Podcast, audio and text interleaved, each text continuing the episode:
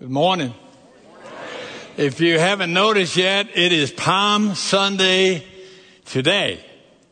It is one of the truly great events in church history, an event that is recorded, that is recorded in scripture to remind us, we and all generations throughout time, not to confuse the real Jesus with the one that we would like to make him out to be. How is that? We do people a great, great disservice uh, simply by realizing at, that sometimes we're not presenting the real Jesus. We do them a great, a great disservice when we are confused and, and when we are not allowing our Lord and, and our Savior to be the one about whom we need to hear the real story. The one who will not let himself be defined by our desires and our likes and our expectations. You know, today, people will believe all kinds of imaginable, even sometimes unimaginable things about Jesus. It has become commonplace, that may be too strong of a word, I'm not so sure always, to kind of try to reshape Jesus in our image.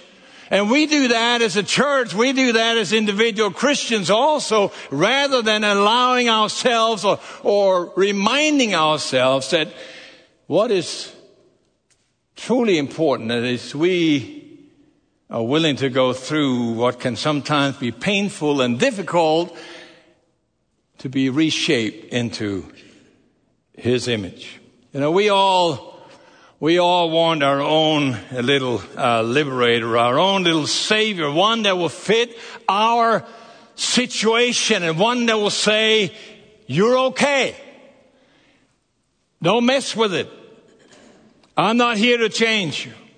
But my friends, this Palm Sunday morning, and every Palm Sunday morning we've had in our lives, the generation before us and those after us are here to proclaim to us that we cannot manipulate the Son of the living God into becoming just what we want him to be, something that he is not already in himself. You know, the context here is that the people of Israel wanted a political liberator. And Jesus showed them that he indeed had come to set them free, but not primarily from just political oppression, but from the oppression of sin and selfishness and everything that followed from that. They wanted him to give them freedom from taxes from a foreign uh, government or foreign nation. But he came to give them freedom from evil and all that follows from that. That's what it is. He's the one who says who he is. He defines himself. And we're going to look today on this Palm Sunday on who really is Jesus. Who is it? It's hard to imagine a more important question to ask, really, when you think about it. And if you reflect a little bit about what we do when we talk to people and to persons or ask them about who they are. Everybody gets described from a different angle and you will do it to yourself. Some describe other people. If I ask who is this person and you will bring out kind of a, a, a character kind of uh, description of them and you'll highlight their honesty, their faithfulness, their persistence, their integrity and all of that. Others are looking primarily at, at, at maybe uh, their looks and they, they refer to to uh, physical appearance, to clothes, to, to weight, to age, to height, to all these other kinds of things. And some uh, refer to, to other things when, when they think about how do we describe these things, family background. Some are talking about positions and, and fame and prominence. And you know how that goes, yes? You're all aware of that. I know that. Because we do it all the time. If I ask one of you, talk to me about your kids, what's the first word out of your mouth? Well, he's an engineer or she's a medical doctor or, you know, yes? That comes out. Very few says, well, my son is an incredible father. He's led all his kids to the Lord. Or, or my, my daughter is this incredible witness. Wherever she goes, she finds a way to talk to them about Christ. We don't do that. We have other criterias. Yes? And I'm not saying that to make you feel bad. I'm just saying that to help us realize that to know a person genuinely and deeply, we need to know all kinds of aspects of this person. That's what we call personal knowledge. In the Gospels, we have four descriptions of Jesus. They all tell the same story, but they paint the picture with slightly different colors, emphasizing slightly different things. So, so Matthew uh, wants to make sure everybody understood that Jesus was a Jew, and so he brings things back to Abraham and he teaches and lets us see Jesus from, from that perspective. And you, you, you go to Mark, he, he doesn't have that kind of interest. He goes straight to it. I doesn't even mess with it how it began. He just said, he came to be baptized and then he did all these things. It's all action, action, action. And then you get to, to Luke. And Luke decides, and we see that from beginning, to do careful research. He said, I know other people have written about this, but I'm, I researched, here's the account that I want to give. And so uh, this is what it is when you come to it. And we get to things where we wonder, what is this? If you have Luke's Gospel, chapter 3, well, I go to New Testament, you get to Matthew first if you're not acquainted with it too much. Then comes Mark and then, then Luke. And go to chapter 3 of that. And I'll begin to read from verse 21. And you're going to think when I get a few verses in, what in the world? So here's how it goes. When all the people were baptized, it was by John the Baptist, Jesus was also baptized. And as he was praying, heaven opened and the Holy Spirit descended on him in a physical appearance like a dove. And a voice came from heaven, You are my beloved Son, with whom I'm well pleased. And here comes the favorite verses you ever read. As he began his ministry, Jesus was about 30 years old and, and was thought to be the son of Joseph, son of Heli, son of Matthat, son of Levi, son of Melchi, son of Jannai, son of Joseph, son of Med. Should I go on? Why not? It's the Word of God. Go to verse 34. Son of Jacob, son of Isaac, son of Abraham, son of Terah, son of Nahor, son of Serug, and you go on to verse 38 just to finish up this chapter. Son of Enos, son of Seth, son of Adam, son of God.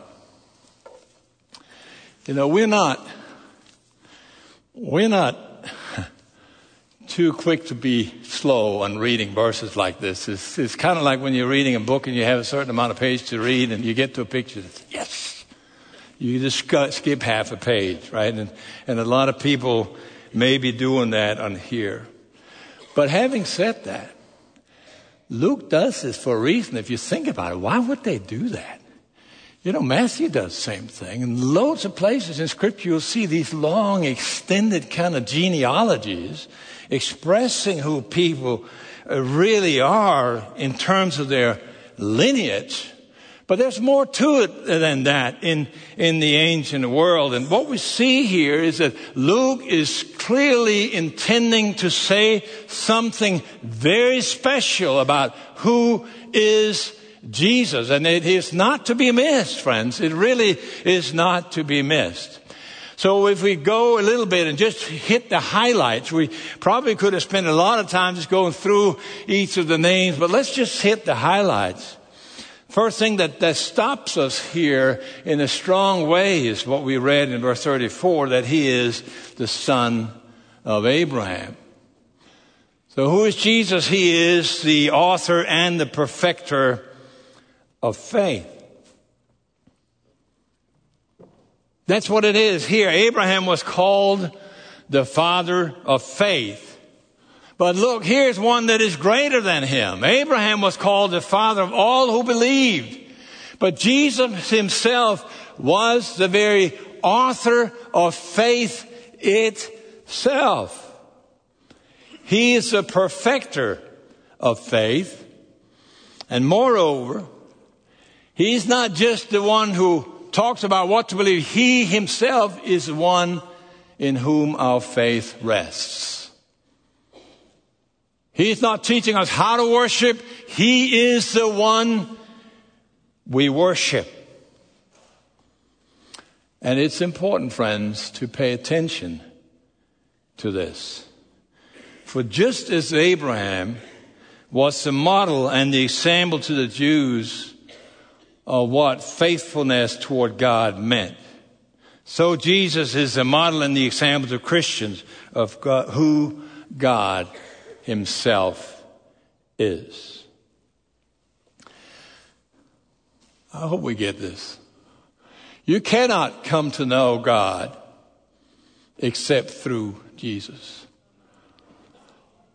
When you try to come to know God outside of Jesus, you will invariably come up with the wrong God. And the same is true also with Jesus. If you try to create a Jesus out of the little few things you've heard here and there without really grounding your knowledge in who He is, not going to come back to that, you will come up with the wrong Jesus.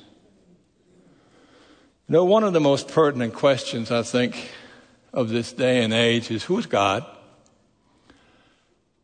And what is life all about? That kind of summarizes everything, does it not? Who's God? And therefore, what's life about?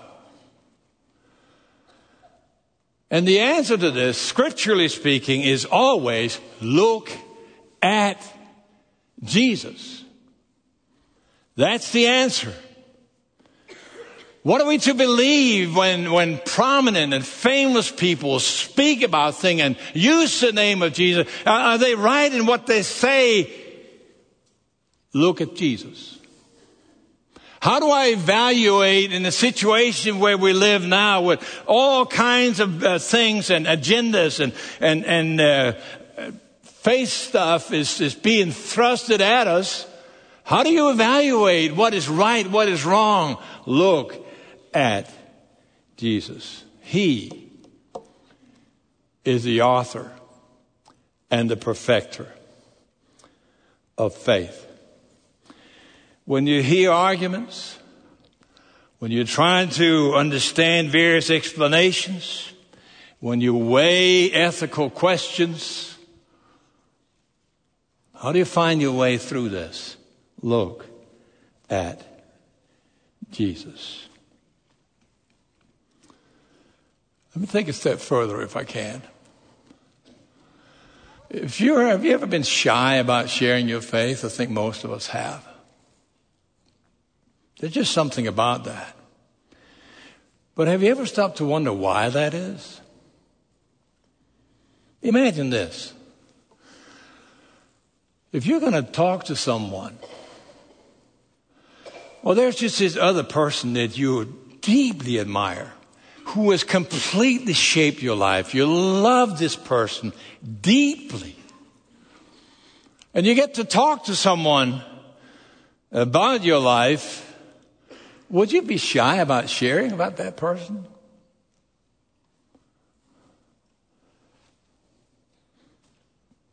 You know, Palm Sunday is here to remind us that, that we have to spend time to come to know the real Jesus, to come to understand the real Jesus and who he is, that we may fall in love with him, that it will be easy for us to talk about him and let other people know about him because he alone is the author of faith.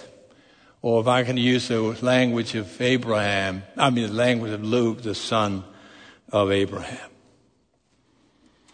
But it's intriguing, it doesn't stop quite here. Luke moves beyond what, what Matthew does and he says, but he's also the son of Adam, which is another way of saying he's the savior of every single person. And may I encourage us, each of you, everyone who is sitting wherever you are at home, in a camper, someplace, wherever, in a hotel room, in a car, wherever you might be. May I remind you of this, that we are here to recognize that we should not forget. This is Palm Sunday's message, friends. We should not forget that Jesus is the Savior of every person. He says it himself, actually, in the Gospel of John, when he says, I have other sheep which are not of this fold. I must bring them also to hear my voice so that they all may be one flock under one shepherd. Are we hearing this? That's what that is people who worship the real Jesus understands this. That He's the Savior also of the people we don't like, sorry. Those who smell wrong, yes? Those who wear jewelry on parts of the body where we don't wear jewelry, yes?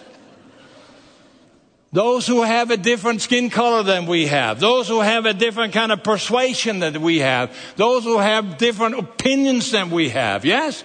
There's not a single person in this world that has ever been born that Jesus does not desire to save. If they come to Him, friends, He will take it, He will receive them. Yes?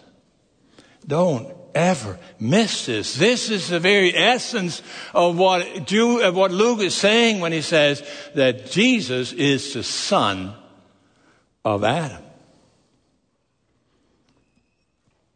So, we got to ask ourselves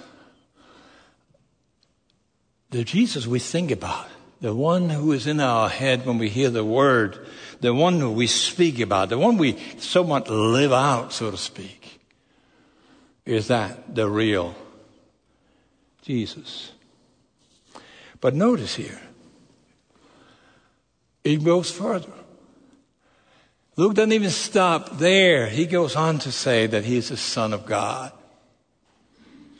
Who is Jesus, the son of Abraham, the son of Adam, the son of God?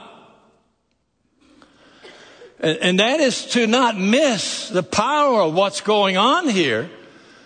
That the Bible is quite clear, unquestionably so actually, that, that God himself stepped down from heaven to overshadow the Virgin Mary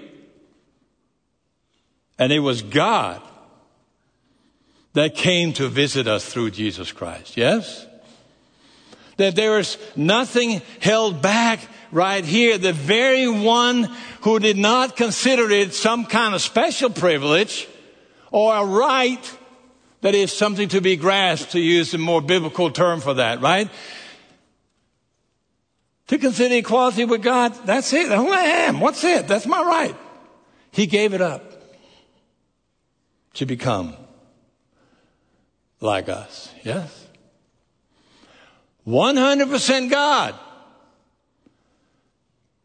Close, in proximity with us, so that he would also be 100% human. And all of Jesus' life attested to this. All of it. His birth, testified to this. He's not just someone who came and, and had good ideas and, and showed us how to love one another. No, he was the Son of God. Everything testifies to this. His, his, uh, his life testifies. His resurrection testifies to this. His ascension testifies to this. And when he comes back, his return will testify to that same thing. Jesus is the Son of God. Yes? Let's not make him any smaller than that. Because that is exactly why we can know that we belong to him. That he did not just sit around claiming his rights like some of us sometimes do, yes? Not here. Other people, other places, yes? Oh, it's my right. I can do this. No. He was not some kind of aloof God hiding somewhere. Oh, I'll have time when I'm done with my golf or when I'm done with my whatever. No. He came here, gave up his own right, gave up his life, yes, that we may have new life. I got to hear some shouts. I'm not asking for that, but hello. We're not good at that, but boy, that is what is happening right here. That's the one when Luke says, How do I describe Jesus? Son of Adam, yes. Son of, son of Abraham, yes. Son of Adam, yes. Son of God, yes. So, can I ask you this? Who do you think Jesus is? If he's anything less than the Son of God, your God is too small, friends. You have made him too small. And if you're not sure what's really going on in your heart, you can bring this to your prayer room. Just look at the size and the frequency and the places where you give your testimony. That will tell you a lot. But there's more. It sounds like a commercial, right? But there's more. Luke is, is keenly aware of what he's doing right here when he's doing this. So he begins this whole thing with the baptism of Jesus and it comes very, very clearly. We won't have enough time to go into all of this, but notice what it's saying here. A voice from heaven said, you are my son, the beloved. I'm well pleased with you. It's like God is saying, if there's still someone who is not quite sure, still in doubt, don't be.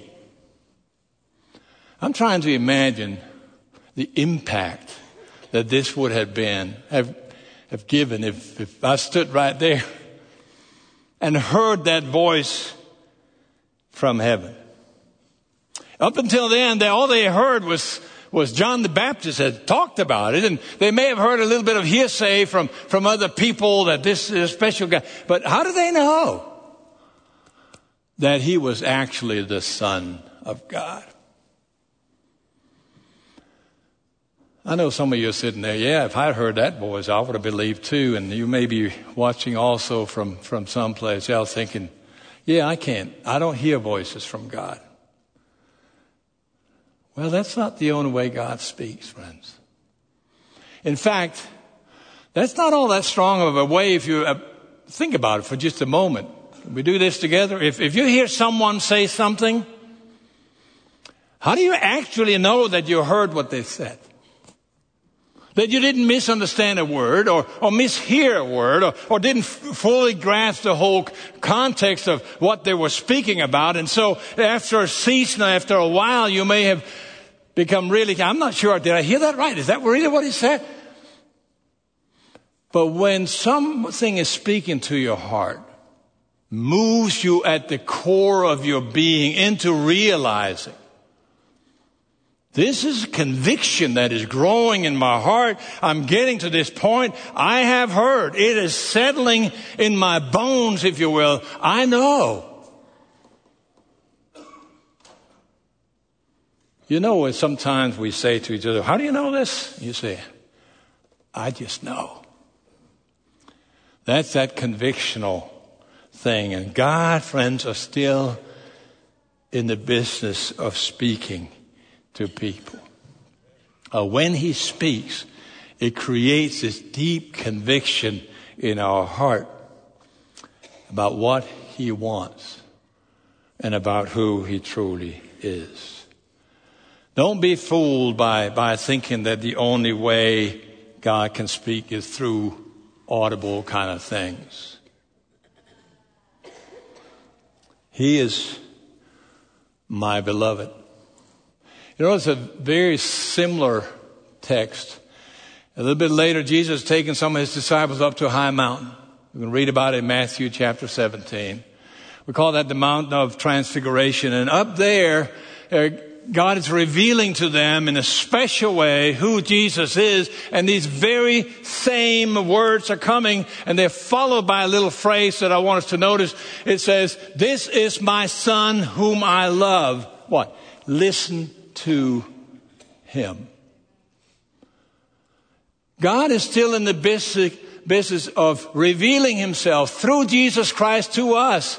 That's why what? You need to listen to him. If you want to find your way to God, if you want to know who God is, if you want your life actually to have depth and meaning, listen to Him. That's the Palm Sunday message, friends, and it, it ends by just a few things that I'll round this up with. That who is Jesus, Spirit of speaking? We just talked about this. The one who reveals who God truly is. But ministerially also, it's so interesting to see that, that Jesus' ministry really began with his baptism.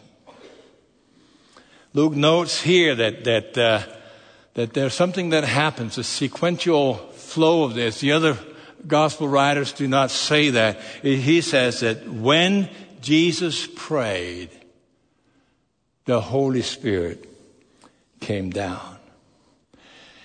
The Holy Spirit didn't come as an, as an expression of external circumstances, but on the basis of inner surrender, if you will.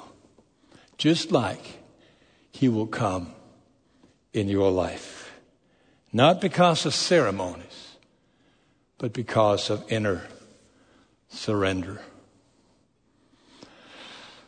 This incredible event, when you look at this right here, just, just look back in your text on the baptism of Jesus, is an introduction to a life of service, a life of ministry, if you will. It had this singular focus that the most important thing in my life is to introduce to people and make clear to them that the kingdom of God has come near. You can come to know the living God. That's who Jesus is ministerially speaking. He's the one who shows us not only the way to God, but the way with God. He, indeed, himself is the way to God. So I have to ask you, friends, and this will be my final statement right here. Do you want to know who Jesus is, the real Jesus? Do you want to know who you are? And also who you can become?